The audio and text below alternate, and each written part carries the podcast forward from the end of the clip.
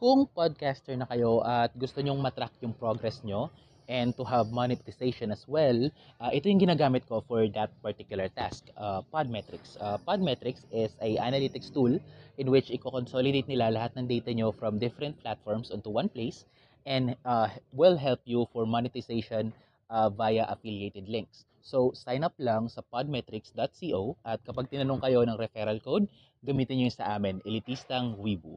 So that's capital E, tsaka W, at isang word, uh, isang word po yan. Uh, elitistang Weibo. So, uh, pa, uh, kung gusto nyong uh, mamonetize ang podcast nyo sa madaling paraan, that's Podmetrics. Let's go back to the show. All right, let's start in 3, 2, 1. Let's go.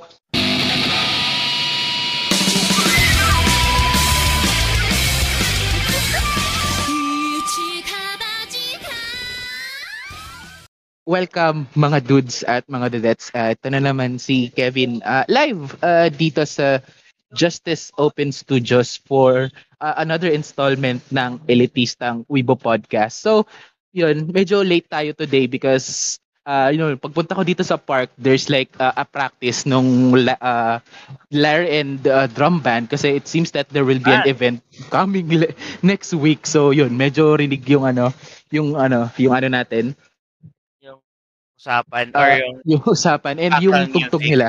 Oo. true, true. And yun. Yung ano, well, guys, by the way, I am Jed. Um, I'm just hopping in. I'm also known as Alex the Weebu. Uh, another Weebu. in the Elitistang Weebu podcast. And it's actually my, but it's actually my first time here. Welcome, guys. Hello. I've been to, uh, well, yeah, I'm sorry I hopped in. But anyway, the is yours. I got a little bit too excited. It's fine, it's fine. It's an exciting conversation naman yung gagawin natin kasi and umuulan na. So let's just hope na, yun, pang ambience sa, sa recording na to. So, uh, yun, uh, before we go into the exciting conversation we have, kasi yun, matagal na siyang usap-usapan within the weeb circles, kahit saang weeb circles ka mapunta, laging contention of debate tong topic na to. But before that, let's do some hype uh, or uh, hype and hayop. So basically, these are things na excited tayo nung narinig natin or napahayop tayo because it's something shit or it's something not good. So, SDCC is ongoing right now. Uh, they have these uh, some announcements, especially sa mga super uh, superhero mov- uh, movies, which is uh, also uh, they have announced na pupunta daw si si Henry Cavill sa Hall H, uh, H to announce something but he didn't announce something. So up in the air pa rin yung future ni Superman on the DC movies. But uh, one thing is for sure though, he's gonna be cameoing uh, in Black Adam. So, yun. Yeah. Y- yun yung tayo. yun. So, hmm?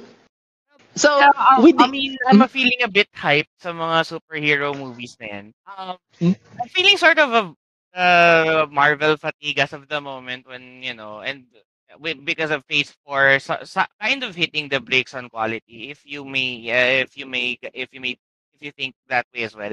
Um, but if you enjoy it, that's fine. Pero I, kind of think that they're losing steam after uh, after Avenger, Avengers Endgame. All of the other story parts were like, okay, where do we go from here? And they sort of not completely fleshed out kung paano nagfa-function yung kanilang multiverse. You know, pero mm-hmm. right now that DC is actually nagpapakitang gilas yun. I, I saw the new trailer for Shazam. Unfortunately, yung Flash, eh, naudlot tayo sa pangyayari kay Ezra Miller. And Black, Black Adam, my goodness. Um, si, ano, Jabroni beat him, pie eating. Ano, makikita na naman natin. Um, if you smell what Black Adam is cooking, or Adam of color, if you may. Sorry. I may call it Adam of color because but anywho, that's the hype. I, I'm really hyped up about the new superhero movies that are coming but know that medyo mayroong fatigue. What do you think? Um, are you um do you, are you having this superhero fatigue? Well, I'm sorta, hindi na nga rin ako masyadong nagbabasa ng comics ngayon. But, you know, nung magkatrabaho tayo, uh, by the way, uh, konting backstory, uh, Jed is actually my workmate uh, back nung nagtatrabaho pa ako sa Centris. And yun, uh, and he, yun, siya, siya yung una kong pinapakitaan pag nakakabili ako ng bagong comic book. So, he knows how big of a fan I am in those days ng, ng comic books. But now, medyo, yun, bumaba na yung enthusiasm ko with, with DC. Kasi like, puro DC comics yung binabasa ko na especially their uh, reboot, uh, their rebirth uh, saga.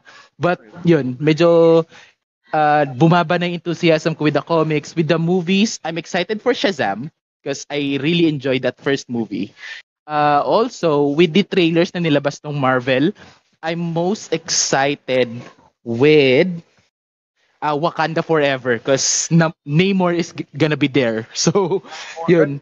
Nice. And that, yeah, that's the probably the only movie I'm wanting to see because you know, um, the late Chadwick Boseman and everything, and you know, it's obviously a tribute to him.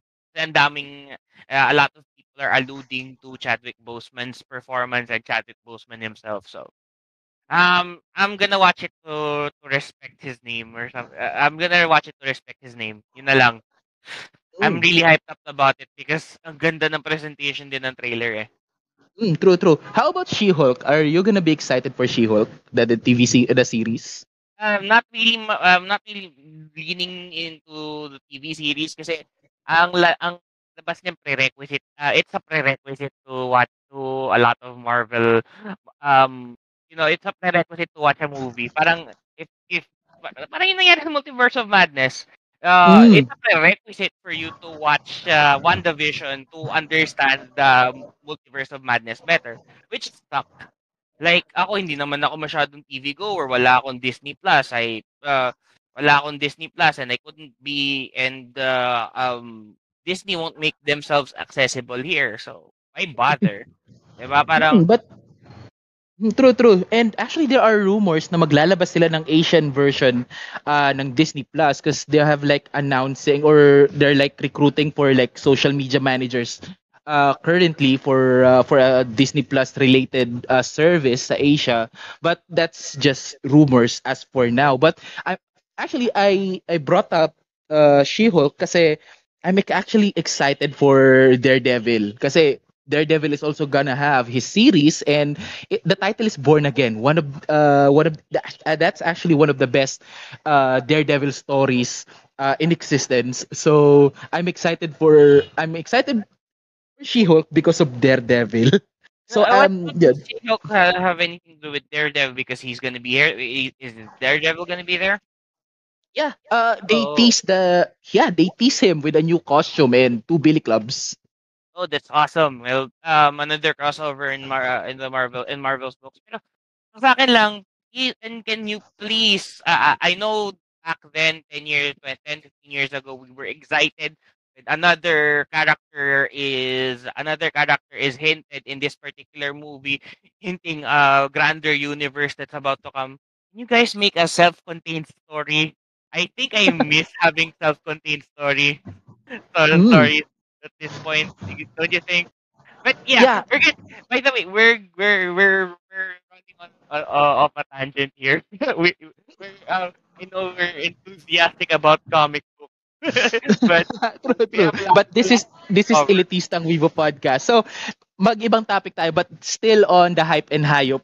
Uh Vince McMahon retires. So I'm kind of sad hearing that. I'm gonna I'm I'm imagining Vince McMahon is gonna be a corpse, but still like be a creative in WWE. I didn't imagine this day coming. But you, uh, what's what's your feeling with Vince McMahon ret- uh, retiring? Okay. Uh, to to WWE. Emotions.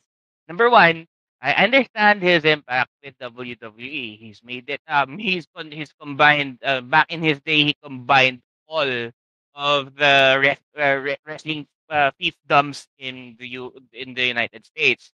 Siya nag-combine yan para maging World Wrestling Entertainment or hmm. World Rest World Wrestling Found um, Federation. Federation. World, World Wildlife Foundation. Oh, iba yung ibang WWF. Yun. anyway, ang nangyari dyan, uh, he, pero as of late din kasi, una, he's, uh, uh, I've been watching lots of John Oliver. Isang topic John Oliver doon yung kung paano niya itrato yung mga wrestler. They're inde- mga wrestlers niya are independent contractors. Hmm? So, masyad and number two, yung kanyang pagka-micromanage. I mean, pagka-micromanage, saka yung sobra niyang heavy, ano, with kayfabe. Sobra niyang heavy leaning Ooh. sa, heavy leaning with kayfabe na parang kailangan, you have to show yourself as a mean guy all the time. So, kailangan pati yung buong personality mo i-own na ng WWE. It worked back then. Right now, hindi na siya mag-work. So, and yun, number two, medyo ayoko na sa kay Vince McMahon because he's just uh, out of touch. Um, I know True. he's done a lot back then. But right now, he's not helping.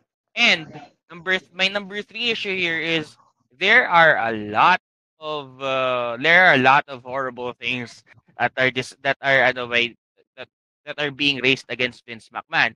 A lot of people say na a lot of people say na I well th- their PR reason as to why Vince McMahon retired is because he's too old. Eh, Pero there are a lot of as you say rumors or a lot of allegations levied against Vince McMahon as of the moment. So uh, I'm not I'm not linking one and one together, pero uh, the chain of events are kind of sus. I don't think Vince McMahon would be retiring at 77. As you said, he would uh, he would uh, uh, he would be a lit and then micromanage um, WWE with his phylactery. True. True, true. Ah, So true. oversee WWE, but you know, but with the allegations levied against him, I I I I am being sus- I, I'm I'm I'm a bit suspicious about that. But I do hope all the parties get their justice. And I do really seriously hope that WWE becomes um becomes good and gives good to whoever and gives justice to everyone involved with their company. The, the Mm. fans, be it the fans and the, the their Talents employees. of subs. And the and those who work for them. I can't really say that they're employees. They're not. That's what WWE wants to believe. That the wrestlers aren't their employees, but they're independent contractors. See? Mm, true, true. True. But for me, my head canon is this. Uh, the last WrestleMania, uh, Stone Cold just gave him the worst stunner ever. So, yun, mukhang nakalog yung utak niya. So, kaya siya magre-retire or something. So, that's that's my Hindi head canon. Pwede rin. Eh, Dude, ganito yun eh. Kung if that were the case, pang ilang stunner na niya natanggap yun. Dapat ilang beses na rin nakalog yung utak niya. Alam, al- sa bagay, uh, at this point, para na siya magic, yung ut- ulo niya para magic 8 ball is Stone Cold. Am I gonna take a bath today? Sabi ni Stone Cold, stunner. Oh, sabi ni Magic 8 ball. Ah, true. True. Ano, Magic 8 but. But ito, gamitin na natin yung favorite na ano, favorite sabihin ng WWE pag may umaalis. So, Sure, we but- wish you luck for your future endeavors, Vince. McMahon. Future So- endeavors. yeah. future endeavors, oh my god. But yeah, uh, I, w- I really wish na after this, WWE will become a much better product kasi there are a lot of promotions doing much, much better than WWE as of right now. But yun, I, I- yeah, I I, really faith. hope na I really hope na this, that this becomes good na yung micromanaging lang talaga ni ano yung problema. But but may since we're on the topic of headcanons in W in rest in the wrestling world, what is the what is the current CEO's last mm, for, except for McMahon? What's the other uh, the other Yeah. CEO? Khan. it's Nick Khan. Oh my Okay. god. So, what is Oh the last name of the CEO of AEW? Oh no. I- is it gonna be Monday Night Wars again with WWE getting getting It's AEW Khan. or it's gonna be a it's gonna be Another- another another uh, But- Wednesday one night war or something, Monday night war. Yeah, yeah, that's but it's gonna be headcanon. reverse. You're gonna be thumping the big guys. So there will be an invasion storyline. Oh my god. invasion storyline for AEW and WWE. Yeah, that would be good. But the fish, they're gone. They're like, yep, back in the back in the office. yep. but yeah, so yun, uh, that's your ins uh, that's the, our install uh, this week's installment ng Elitistang uh, Wrestling Podcast. So balik tayo to the Weeb Stop. So let's go with the oh sorry. Uh, do you have something uh Jed that you are excited na not Weeb related? Ah, okay.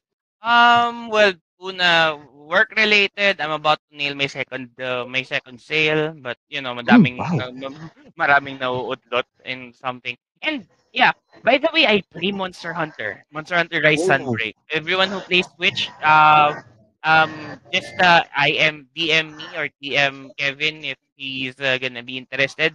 Um, if there anyone interested in Monster Hunter Rise Sunbreak, I'm currently MR 88 and uh, I'm about to fight Scorned Magnamalo if I get 100.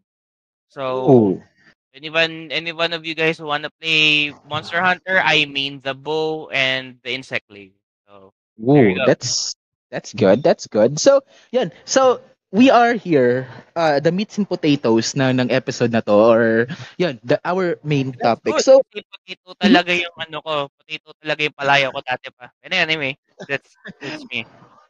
Okay. So, ang meat and potatoes natin is Yes, yan. Ito nga, uh, yun, uh, ay, another live-action adaptation has been announced for uh, a big anime uh, nung childhood natin, and that's Yu Yu Hakusho. Uh, Full Metal Alchemist has also been announced, but wala masyadong pumapansin doon. wala masyadong fanfare sa Full Metal Alchemist kasi ginawa nila na ito ba yung sequel ng ano ng part ng live action na nauna?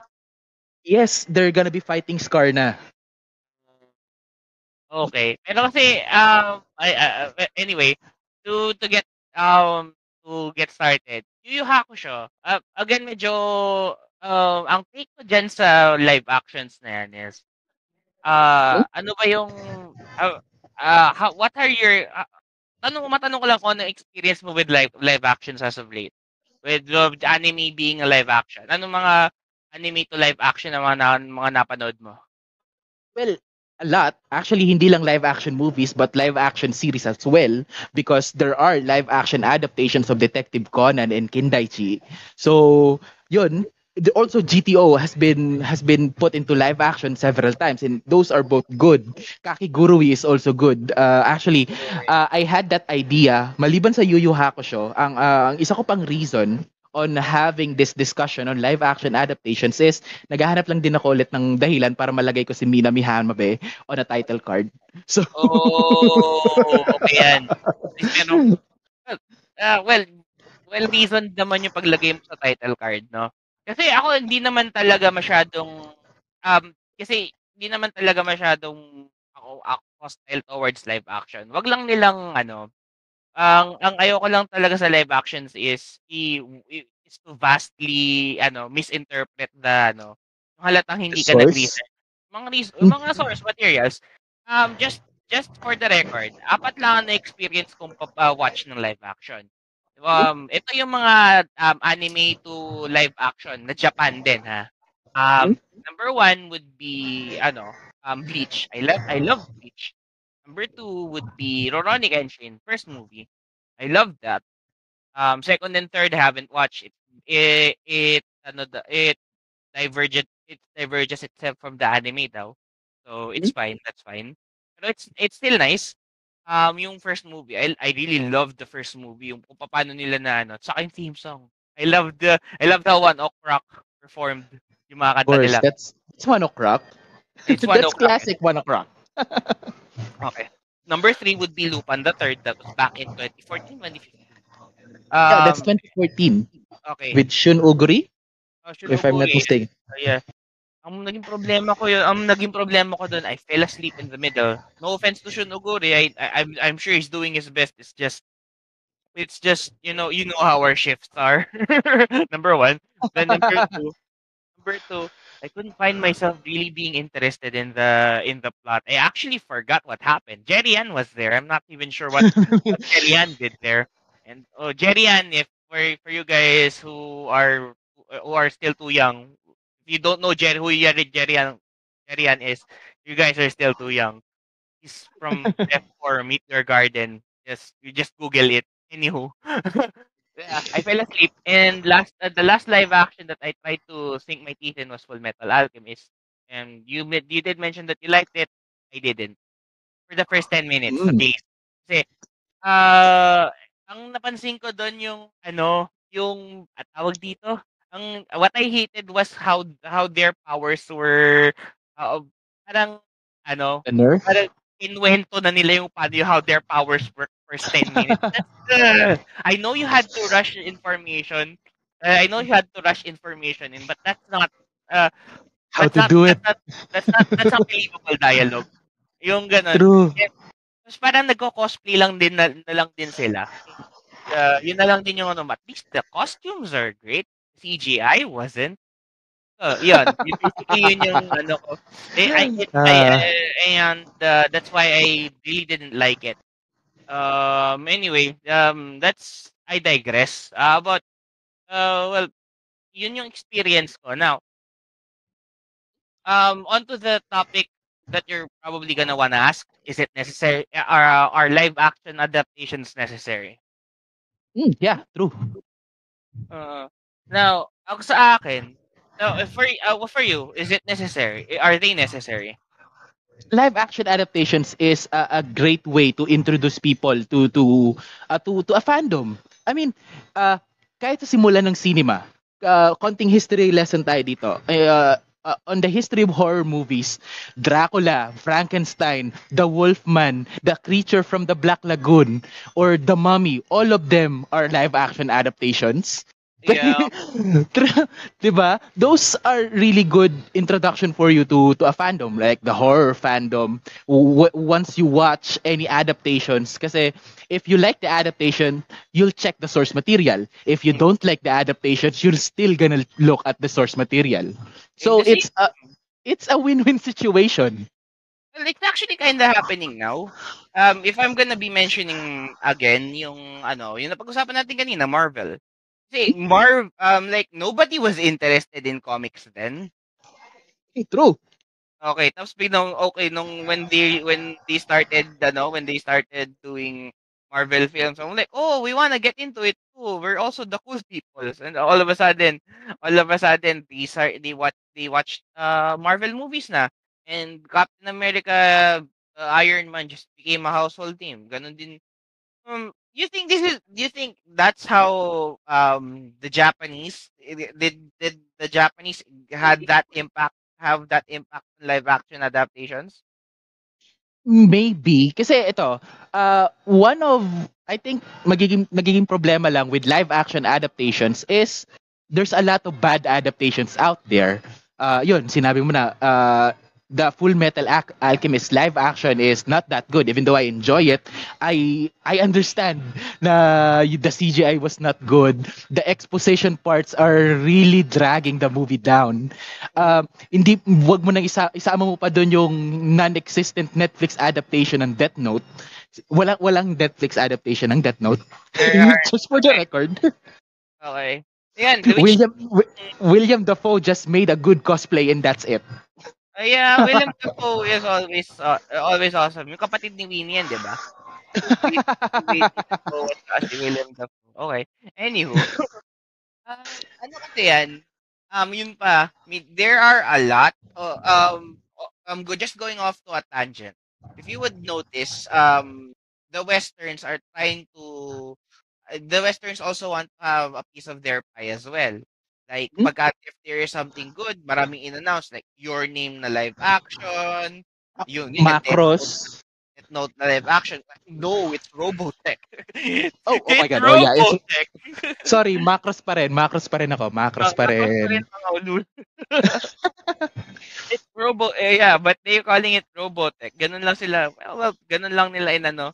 Ganun lang talaga nila bin, white, wa- uh, cultural, ano yun, cultural wrapping yan eh. Kaya parang, minsan nakaka-turn off talaga. Why don't, I wanna present it as it is talaga. Aside, aside of, uh, ano, um, really whitewashing the source material. But anywho, yun nga, um, which which now brings us to the topic of live action adaptations of westerners on uh on an IP from Japan or uh, anime, like say Cowboy Bebop, live adaptation, live action adaptation.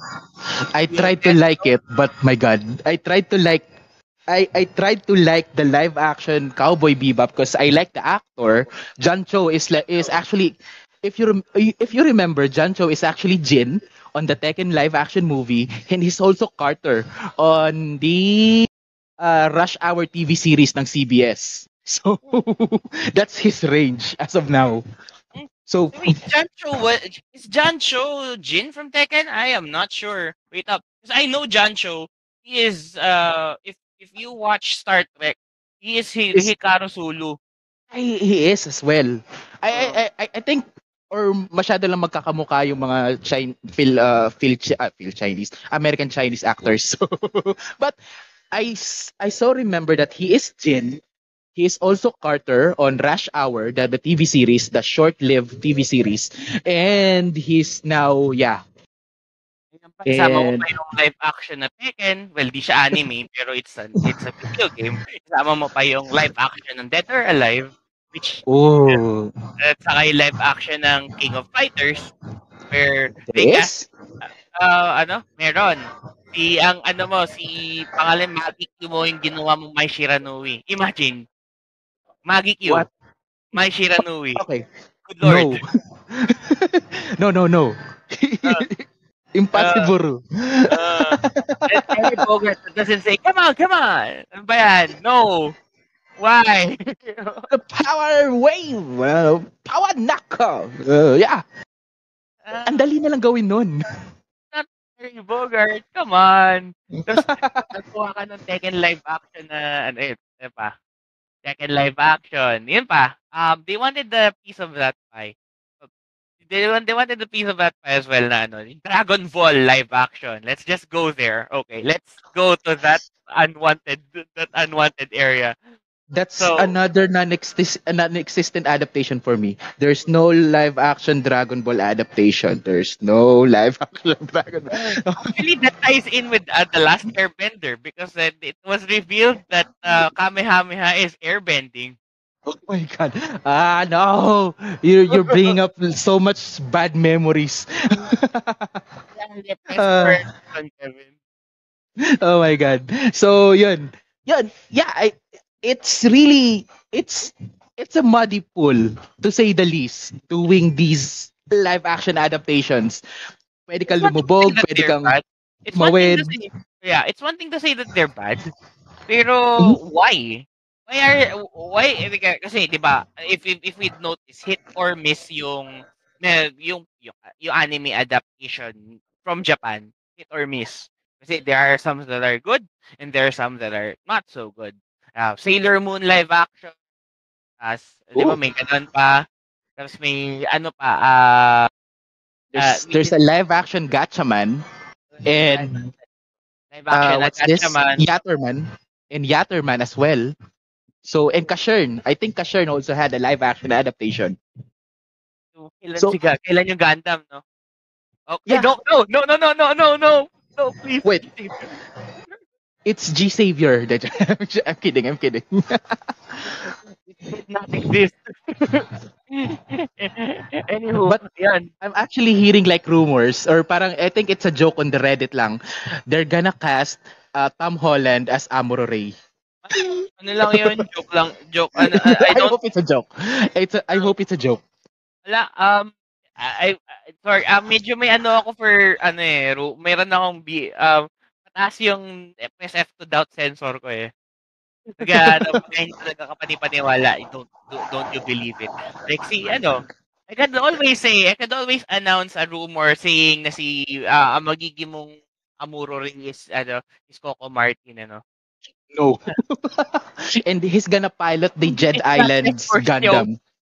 Yung Gundam is not for show. It's not for show.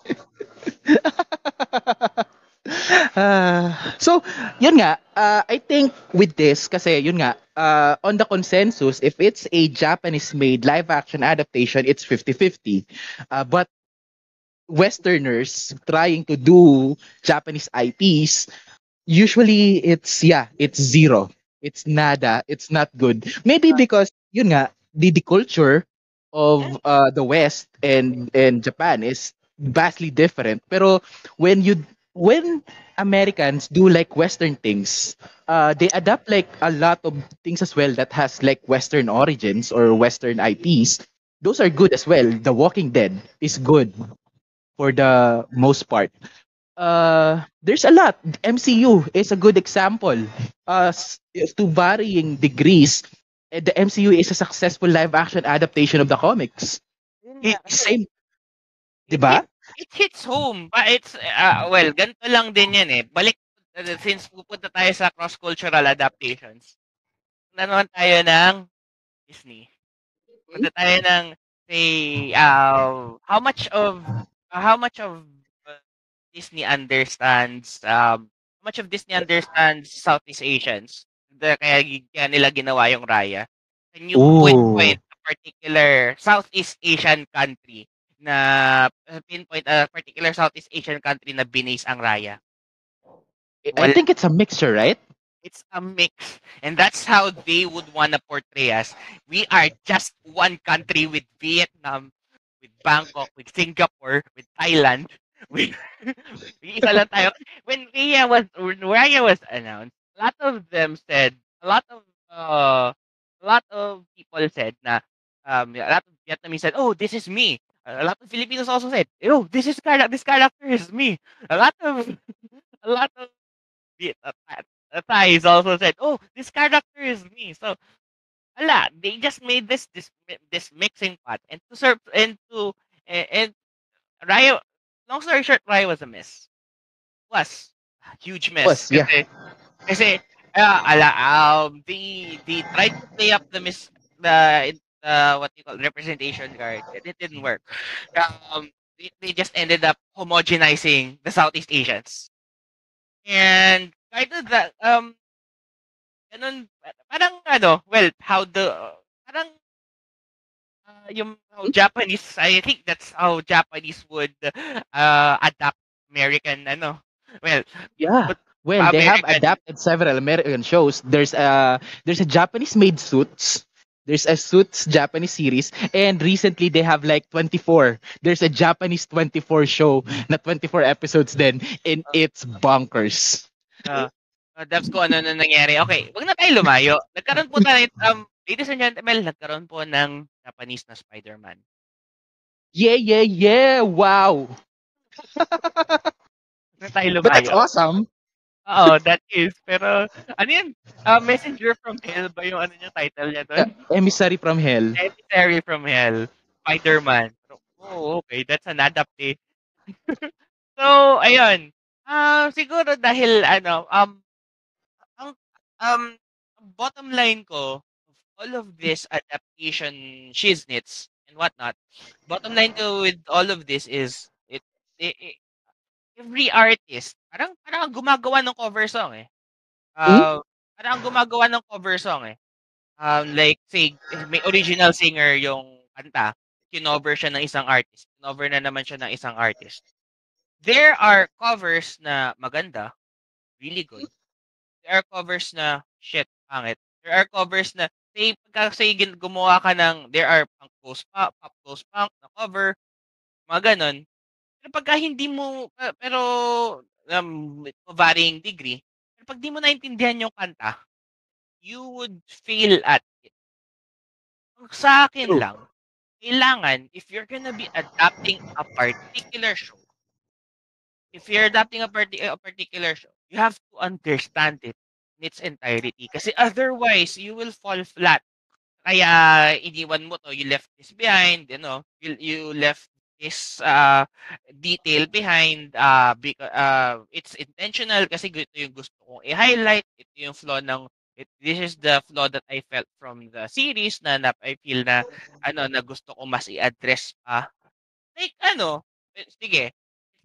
I'm gonna name you one um one western adaptation that I really enjoyed. Galit na galit ang Japanese Japanese uh, ang Japanese dahil dahil ginawa nila ng rendition. Team 4-star Dragon Ball. Ooh, a bridge. DBZ abridged. I can argue to you na mas mahal nila ang Dragon Ball franchise kesa sa Toei? True.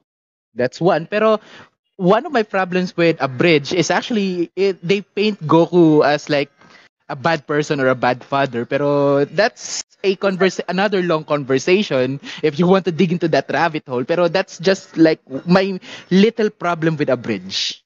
Well, well, um, well, in a sense, kasi it's more of a deconstruct. They, it's to demonstrate that they understood the characters na parang uh, Dragon uh, basically in the in Dragon Ball Z it was presented the same way na um Goku does this he trains uh, sabi nga ni Piccolo um half the time he's training half the time he's dead sometimes both half the time you're training and half the time you're dead or sometimes you're even doing both uh, and Piccolo is more of the dad to ano, yun ang headcanon. Yun yun tuloy yung parang naging labas niya kasi yun naman din yung nangyayari sa yung father son Kamehameha, yung actual father son Kamehameha na nangyayari sa Super. It's not between Goku and Gohan. It's between Gohan and Piccolo. Piccolo. Oh. True, pero yun lang. Uh, I think I'm just nitpicky because uh, in my opinion, kasi I have like watched Dragon Ball uh, since bata pa ako and like introspecting from it, it Goku is just a different type of uh, uh, a different type of father. Hindi siya yung normal na tatay, but he cares for his sons. He's not like an asshole. na yun. This is another conver- this is another conversation in, in in its entirety pero just to just to just just to say kasi you can be an asshole with the knowledge that you are an asshole or not. Yun na lang din eh. Because he's just oblivious about all of things. Kasi sinabi din in-address, which is addressed also sa Dragon Ball sa Bridge, which is sinabi ni Goku na, I love fighting. I want you also to love fighting. Did not understand that you didn't love fighting. So, that's why I'm acting this way. So, yun yung, it's, it, it, it's, it's actually what makes it more, more beautiful if you ask me. Na, they understand how Goku is, they, they understand that yun yung flaw ni Goku that it's that is to work on. It's not um for in that sense hindi lang hindi lang pataasan ng power level ng Dragon Ball Z but more on this drama eh, this drama that's played out. Goku does not uh, in that sense Goku is not actively trying to be a bad father. He accidentally did not know that he's a bad father. He, that he was a bad father then. I know he cares for Gohan pero yun nga was displayed na uh, it was uh, displayed differently. Yeah. Yeah, na uh, I, I like fighting. I just didn't know that you didn't like fighting and hence it is really my bad. Tapos parang ba nga si Piccolo, sinabi pa doon na si Piccolo pa yung mas nakakaintindi kay Gohan. She's also played sa Dragon Ball sa tra- Dragon Ball Super Superhero. Si Go si Piccolo na naging godfather ni ni Go ni, when Go, when Goku is training in some other mention some other universe with the with Beerus and the others. He, uh, si Piccolo yeah. yung nag-babysit, yung nagiging nagsaserve na lolo or tito ng anak ni Gohan. Yeah, True. It, it's little touches like, well, it's little touches like those that, ano, yun yung, eh, eh, as I've said, they understood, um, back to me, eh, back to the adaptations, they understood the characters well. They understood the lore well. They understood everything well. I mean, in order to make a good adaptation, you have to understand the ano in, in its entirety and know what to place and what to not what not to place. As a cover, kailangan naintindihan mo yung kanta. What's the best moments on the songs? What's the best ano? Um eh, I can't be doing it the, the same way na kinakanta ng the same song. It's like Lion King and Lion King live Lion King quote unquote live action. Which is just basically just singing the same song. Di ba? True. Yun But yung... iba yung feeling. The, eh, it's, oh. yeah, eh, it, it all comes down to, you know, the heart. Something. Oh. It's, it's hard to, to explain, but you can feel it. It, if you can feel if there's like effort. You can feel if this like love. Oh, you can feel if it's if it's love. Like um like if they if they're genuine fans. Like punta tayo sa that naman tayo eh. I, I know it's Weibo, I know it's in contention, but Avatar and The Last Airbender, the movie. Hmm? Naramdaman niyo po ba yung love uh, Avatar The Last Airbender movie. Namalap naman niyo po ba pagmamahal ni M. Night Shyamalan sa adaptation? Uh, it's just a quick uh, it, it's just a quick cash grab para magawa niya yung ano. He loved Uh, it! what's that movie? He said that he's a big fan. Last Airbender, he did say that he's a big fan of Avatar. That's why he pronounced his main character Ong. Come on, get with the program. I'm, I'm being sarcastic. uh, but yeah, eh, the last Airbender is also another kind of worms. You know, making making the Fire Nation Indians. What the hell? I just I just don't understand why why Indians are gonna be fi- the Fire Nation or Indians. yeah, well, yeah, well, uh, well, M. Night Shyamalan hates his own race, I guess. Si, Az- I si, Az- think it is. si Azula. Di, di si Azula. Azula. Azula. Clearly, Yeah, madali na lang sabihin yun, Azula. Az, no, they had to say it Azula. Such. Uh, Um, but oh, as we wind down kasi like we've been rambling a lot. Actually hindi na, na hindi ko na nasunod kung ano yung nakasulat dito sa script ko. I've been I've been flying out of my ass here. But as we wind down with this, uh, let's answer the big question. Are live action adaptations important? Are they necessary? it's necessary for ex- expression. I mean, every Mhm. as I've said, everyone everyone can cover. Everyone can make Mhm. covers, and it's important that you can. Pagka sinabing Mhm. pag sinabi mo bawal mong i-cover to, what what does that uh, uh, what does that express as an IP? Bawal kang gumawa, bawal kang igawa ng fan fiction, bawal kang igawa ng ng sariling rendition, bawal kang iano. You won't be ano, you won't be accessible pagka if uh, you won't be uh, you won't be accessible pagka hindi ka pwedeng gawa ng live action.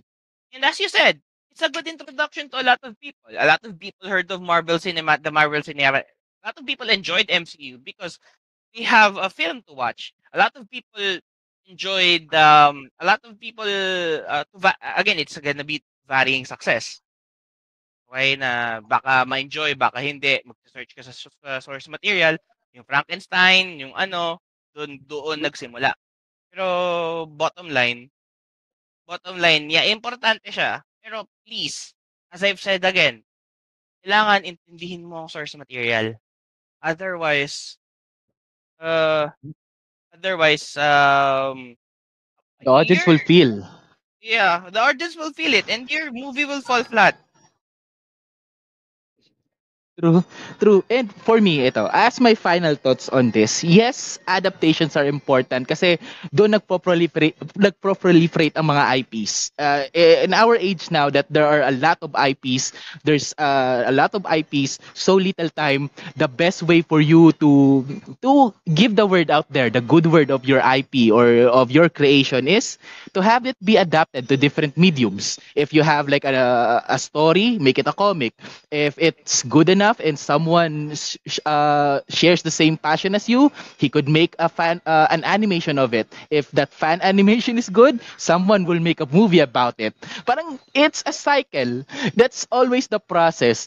Uh, a good thing will be uh will be spread out if everyone ayun it, ma- if someone yun have have shared the same feeling as you and have it adapted to a different way. Parang yung sinabi mo with Dragon Ball and uh, in a bridge. A bridge is a good dis- deconstruction of Dragon Ball. I have my problems with it but hindi ko hindi ko it's a fact that these guys the abridged guys are are fans and they understand the source material. Mm, yeah.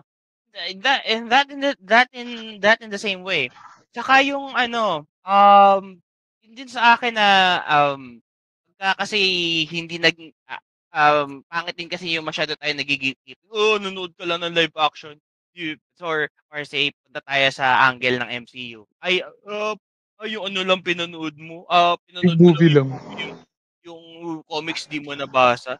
Ah, ano yeah, it's it's gonna speak badly to us fans na parang nagigate-keep tayo. We're trying to people of our fan, which is not nice. Yeah. And also that's actually like a conundrum. We want our shit to be to be to be out there, but we also gatekeep as well. Pero what's the point of wanting it to be to be to be spread out if we're gonna if we're gonna be gatekeeping? Yun nga eh. So, ayun. Um, um I I I don't think na I don't wanna be negative ka nagkakaroon ng live action. It's just medyo it's just uh pa rin kasi yung maganda eh. Iba pa rin kasi yung may, Oo. may represent tayong live action na what's uh, that was acted well, that was scripted well, that was uh, that was uh, arranged and produced well. Iba yung magagawa ng impact sa fandom natin. So, if may may news na ganyan, I'm gonna be uh, may news na live action like say sa Yu Yu Hakusho na. I'm still optimistic kasi eh Bleach, I've uh, again, I've enjoyed Bleach, I've enjoyed ano, I've enjoyed the Bleach and Rurouni Kenshin. They, they are some top tier um, top tier shiz. Same time yung uh, Bleach yung ah yung Bleach at saka yung ay ah, Rurouni Kenshin. They're enjoy they're they're enjoyable at saka they they have their own special effects na ginamit din for their anime. Di ba? true. So, naga, so I think it's possible. It's possible, yeah. It's it's not impossible to like like both, uh, like the source material, like the adaptation. I I mean, what the fuck? I enjoy both Power Rangers and Super Sentai. I've been a gatekeeper once, but you know, I I grew Yeah, up. We- It's all childish things. we we were in that ano we were in that uh, banana boat once. Gigigit tayo dun ng mga fandom pero it was um we realized that it was dumb. So, Yeah, was dumb, really dumb. I mean, I remember like editing pictures pa nga nung, nung actress to so for Power Rangers Dino Thunder kasi she's not as cute as the one in Abba Ranger but that's 16 year old me. I grew up. I'm already 30. I matured, I guess.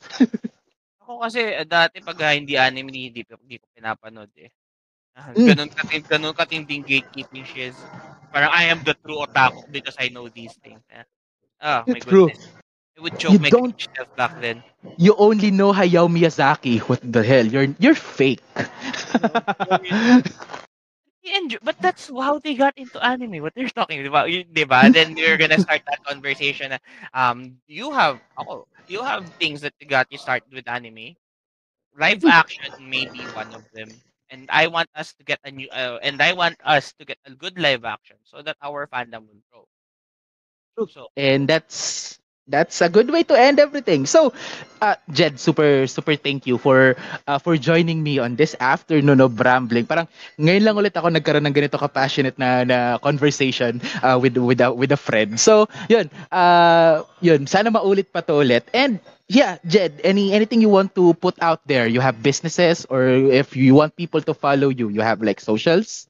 Um, um, I'm fine. Just uh, you know, um, if you're gonna if you, you're gonna want me, just give me a call if you wanna have a conversation about a particular anime. Wala pa naman akong public release or on anything. I just play Monster Hunter. Uh, I just play Monster Hunter. Pretty soon, I'm gonna be playing FF14, I guess. 'cause I really love the story. So, stay tuned. And yun na lang siguro. Yeah, and for me, uh, always you can uh, follow uh, our socials on Facebook. That's facebook.com slash elitistangwebpod. Actually, tinataas ko yung kamay ko para I don't know why I'm doing this. It's it's, an audio medium. But uh, facebook.com slash elitistangwebpod. My personal Twitter and Instagram are both at elitistangkebs. Uh, on the description of this uh, of this episode, there are two links. Uh, affiliated links po natin yon for Shopee and Lazada. So if you have items on your cart, uh, before checking them out, just click on any of the links, depending kung anong ginagamit mong online pro- platform and just continue uh, with the checkout process kasi i- i-redirect lang naman nila kayo pabalik ng uh, ng Shopee or ng Lazada. And uh, a small portion of those checkouts using the links are gonna be used uh, to to keep the lights on for the podcast at maybe para makakuha na ako ng kahit or maka oh, yun, makapagpagawa na ako ng bahay na may na may kwarto in which para hindi na ako pumunta dito sa park and aabutan ko yung lyre band na kumakanta or biglang umulan or something. Eh, But yes, yan. Sa isang sound room na talaga. Maganda. oh, true, true. And yeah, that that's it. So again, uh, yung mantra ng ang ang all uh, my mantra is always enjoy the way you enjoy things. Uh, share your enjoyment with them. Don't keep keep and yeah, just spread the good word of anything that you enjoy. So that's it for this uh, iteration ng elitistang Weibo podcast. Uh, Jed, super thank you for uh, for joining me on this afternoon. Sana maulit ulit. Maybe iba naman yung pag-usapan natin. Maybe Digimon or something.